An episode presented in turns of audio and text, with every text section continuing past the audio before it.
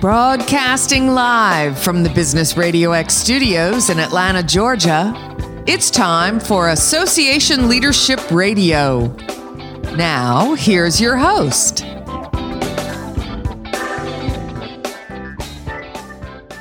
Lee Kantor here, another episode of Association Leadership Radio, and this is going to be a good one. Today on the show, we have Dr. Haley Fisher Wright with the Medical Group Management Association MGMA. Welcome. Thank you, Lee. I appreciate the invite. Well, I'm so excited to learn what you're up to. Tell us a little bit about MGMA. How you serving folks?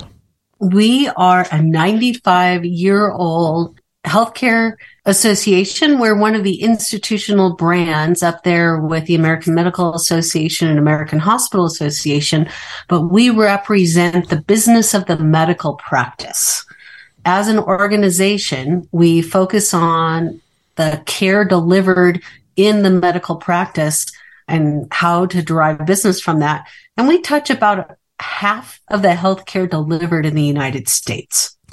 So 95 years ago, it probably looked a little different, huh? Yeah, 95 years ago, when this organization was founded, and basically what ended up happening was a group of office managers got together in Wisconsin and decided to share best practices. So it was really more, I think, of a probably men getting together to have a fun weekend than anything else. And that has evolved over 95 years to one of the preeminent healthcare associations in the country. Now, since you're kind of on the front lines of this healthcare situation today, can you share a little bit to the audience about some of the challenges that healthcare is facing? I find I interview business people every day. So yeah. healthcare comes up, but it's not always healthcare, it's healthcare insurance. You know, I think there's a conflation between healthcare and healthcare insurance.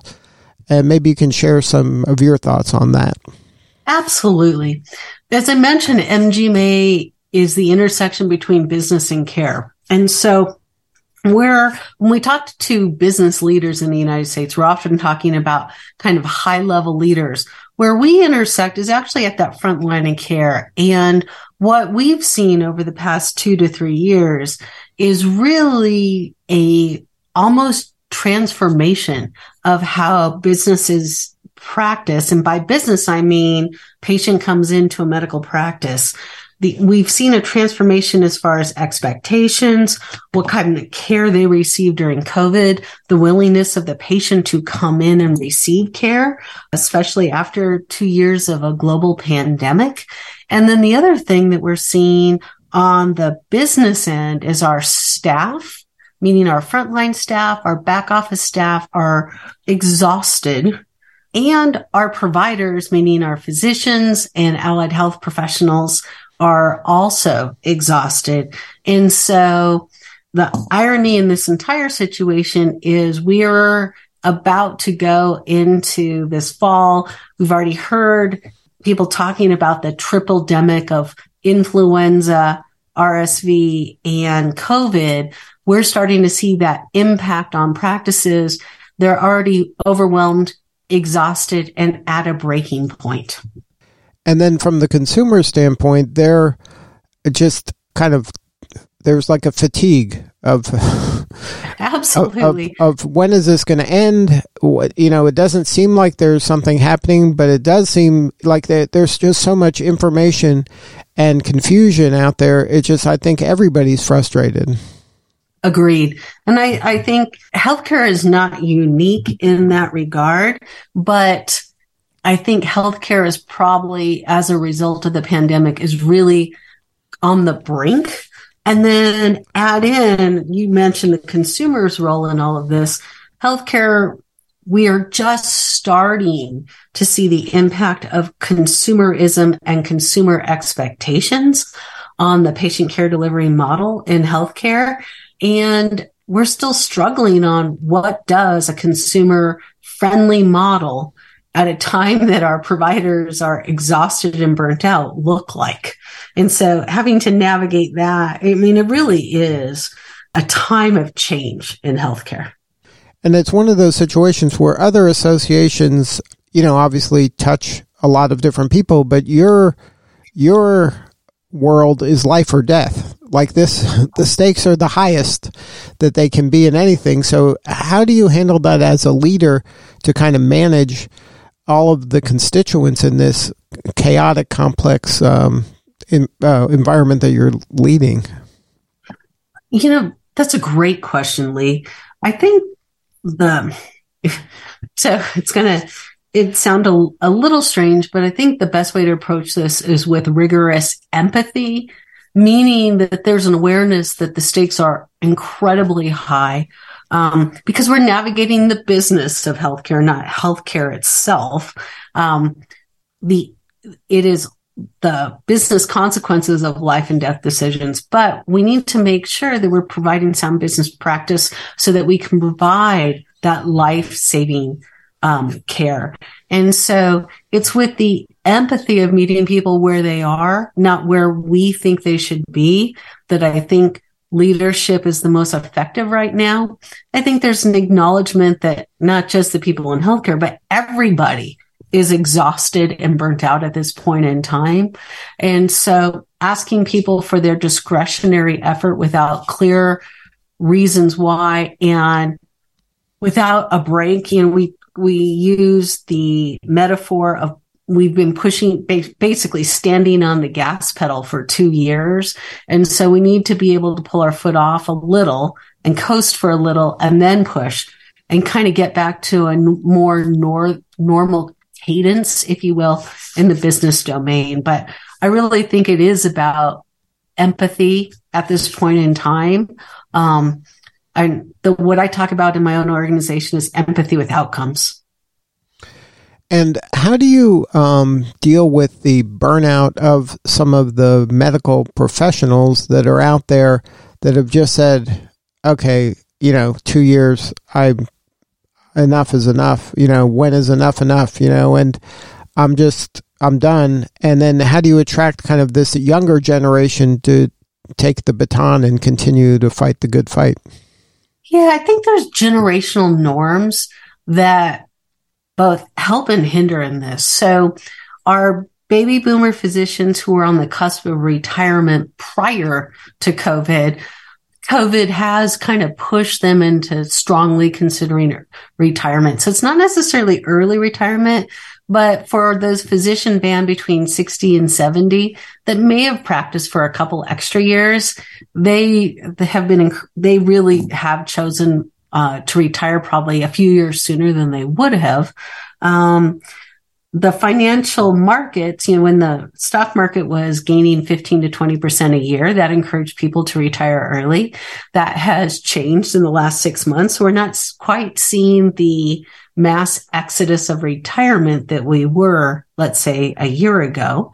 Um, but the best way to look at how you navigate burnout is looking at what you can control. And a lot of burnout is based on lack of autonomy and lack of independence because we feel like things are being done to us or forced into situations.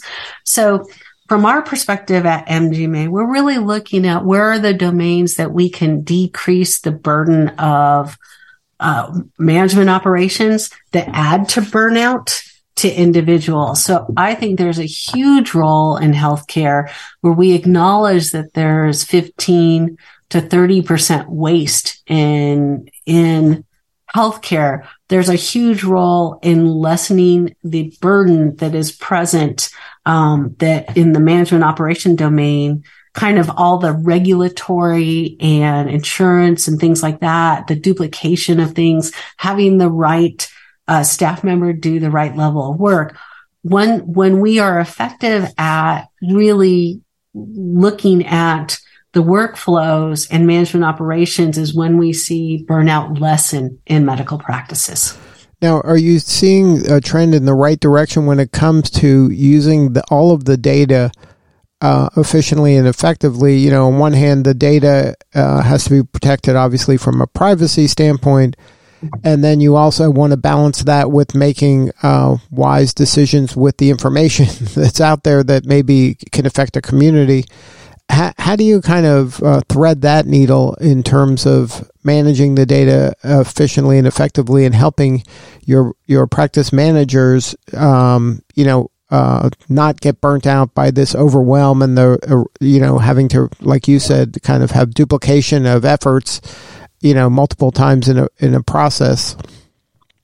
Yeah, I, so uh, so we're you know, the days of practice managers have long gone. We're now looking at practice executives that have really complex um, responsibilities and a much higher level, much more sophisticated executive. So do we use data? Absolutely. And we use it in ways that I think are really innovative.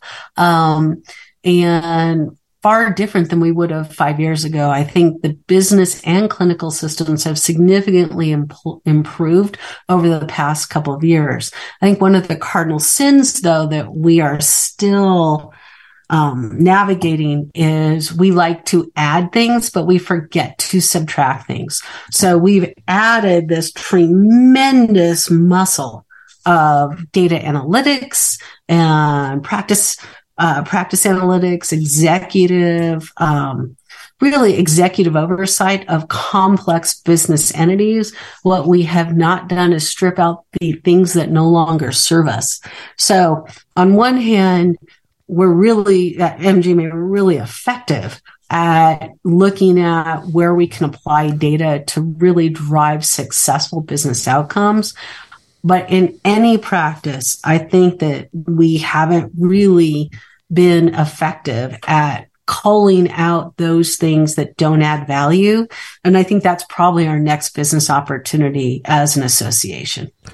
And that's, I mean, that's across the board in a lot of associations, a lot of industries. The pruning is the challenge. The stat, you know, getting rid of some of the status quo. Um, you know, that's that's tricky politically Absolutely. And, you know, it's funny. I, I, I've been CEO for almost eight years, and I would say people fight much harder to keep things in place than um, to, to put new things in place. In other words, there's much more of an emotional sense of loss to eradicate something that's been longstanding than there is any type of emotional backlash to add new things to an organization. And I think that's also true in almost every industry. It's what it's it's what you know versus the unknown. Right. That I mean that goes back to an individual human being. I think that's yes. how they feel as an individual. that their loss is more painful than, you know, a possible gain. Exactly. So now, uh, what is kind of the most rewarding part of you leading this um, mission? Is it um, is it something that, you know, when you started, what you said eight years ago, is it how you imagined it to be? Oh, oh gosh, no. Uh, I don't think any leader, if they're really honest, says eight years later, it, it's what you thought. You know, um, I went into medicine over 30 years ago because I wanted to make an impact and I practiced for almost 19 years. And what I figured out for myself as an individual is that that what I wanted to do is make impact on a larger scale. Um, the thing that has attracted me to MGMA and keeps me re-engaged and re-energized is as time goes on, the scope and the amplitude of our impact continues to increase. And that's, you know, when you ask me, um, is it what I thought it would be eight years ago? No, I think the the level of game that we're playing in right now is so much bigger than I ever imagined when I took this position. Um, and in a great way that we're making meaningful impact to a little over half of healthcare. I mean, and and that's not me as the individual. That's that's the organization and all the members and all the individuals, our vendors, our entire communities are making that impact. And to me, that is somewhat awe inspiring. Um, sometimes I try not to think about the scale of what we're doing because it becomes a little overwhelming. Now, when the pandemic was in in its full swing and things had you had to make kind of drastic moves, yeah. did that propel you forward in a way that you think that that's that you're more optimistic about a future or was it something that you're like oh wow this exposed some things that now we got to you know I'm less optimistic how you know now that as we're hopefully coming out of it I know you were mentioning some other challenges but hopefully yeah. the the really really bad stuff is behind us are you more optimistic that that change uh, and disruption caused or, or are you more cautious so I, let me put this. I think this says more about me than my organization. I love disruption. I love change. Um, and what I mean by that is that I've always, when I was a management consultant, uh, one of the things I would talk about and in the books that I've written, I talk about that crisis is a time of imminent change. It doesn't necessarily have a negative connotation. The pandemic was a crisis and the I would say the muscles that we were building at MGMA, the infrastructure that we had spent five years building, it was like the perfect timing, the perfect storm that we were able to execute at the onset of the pandemic. And so, uh, not to minimize anyone's suffering or pain because of the pandemic, nor the financial consequences that we're going to experience as a country for generations to come. But it was incredibly good for MGMA. Uh, it was, we were able to execute against everything that we had been planning for years and years in a very high velocity, high quality way. Um, and it created new opportunities for us. So, um, not only am I optimistic, um, I think it, the number one thing that keeps me up at night as CEO of MGMA uh, used to be what is our relevance. And now the thing that keeps me up is how do we continue to deliver on the promise that we made during COVID? So it sounds like you were the perfect person to be leading the organization during that uh, crisis. Uh, I don't, I don't know about that. What I would say is, um, during during the first eight weeks of the crisis, medical practices shut down across the country and we were suffering. A lot of medical, uh, it was forecasted that 60 to 70% of medical practices could have gone bankrupt had there not been uh, governmental intervention.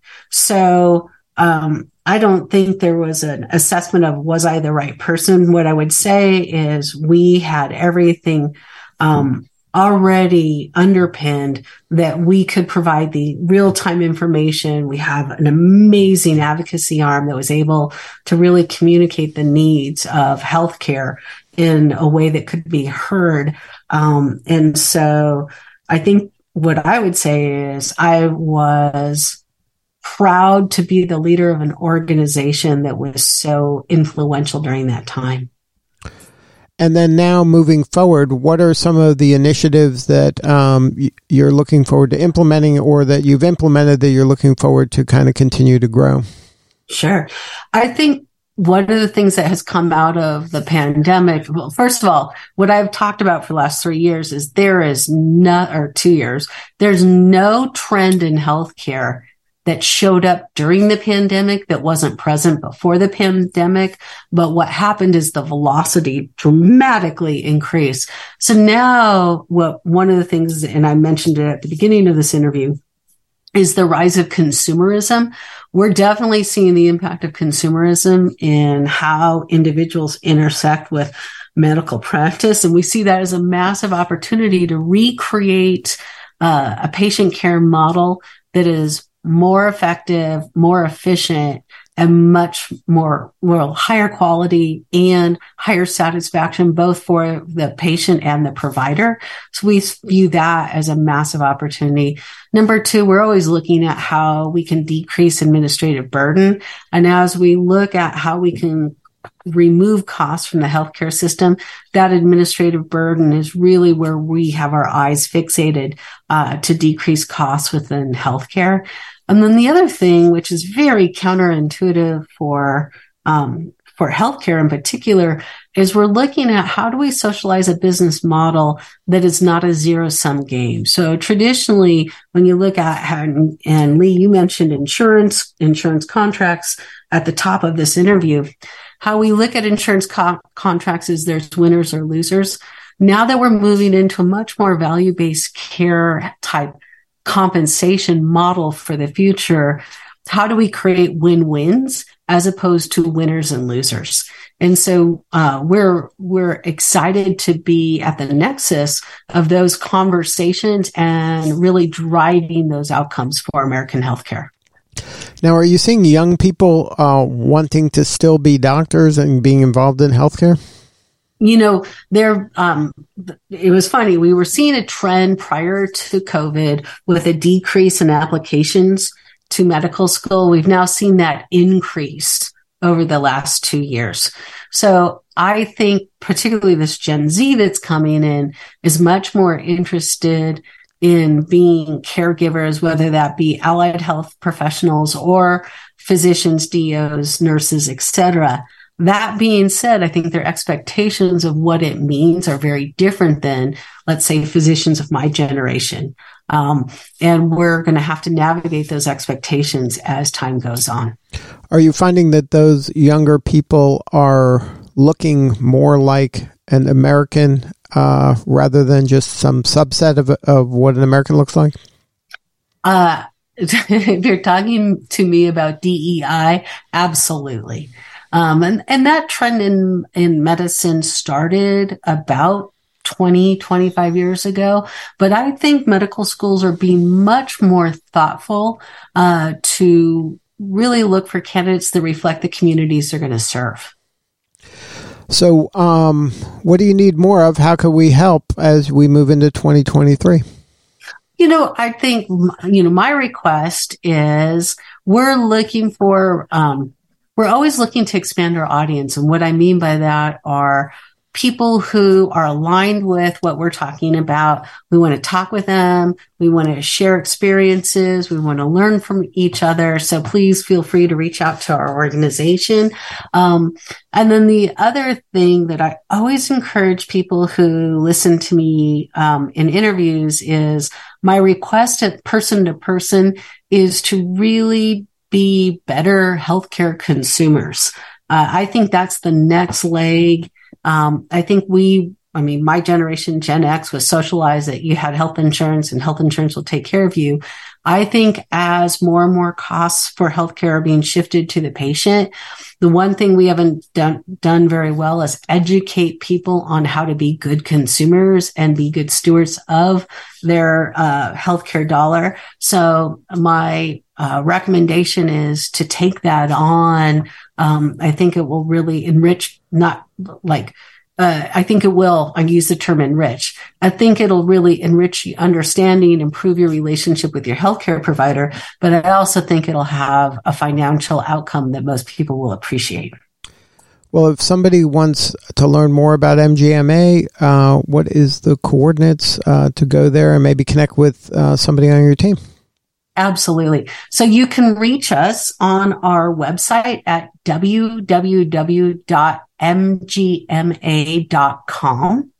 And uh, you can also follow us on Facebook, Twitter, LinkedIn, Instagram at, at mgma.com.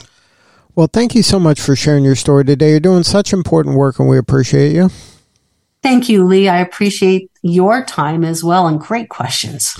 All right. This is Lee Kantor. We'll see you all next time on Association Leadership Radio.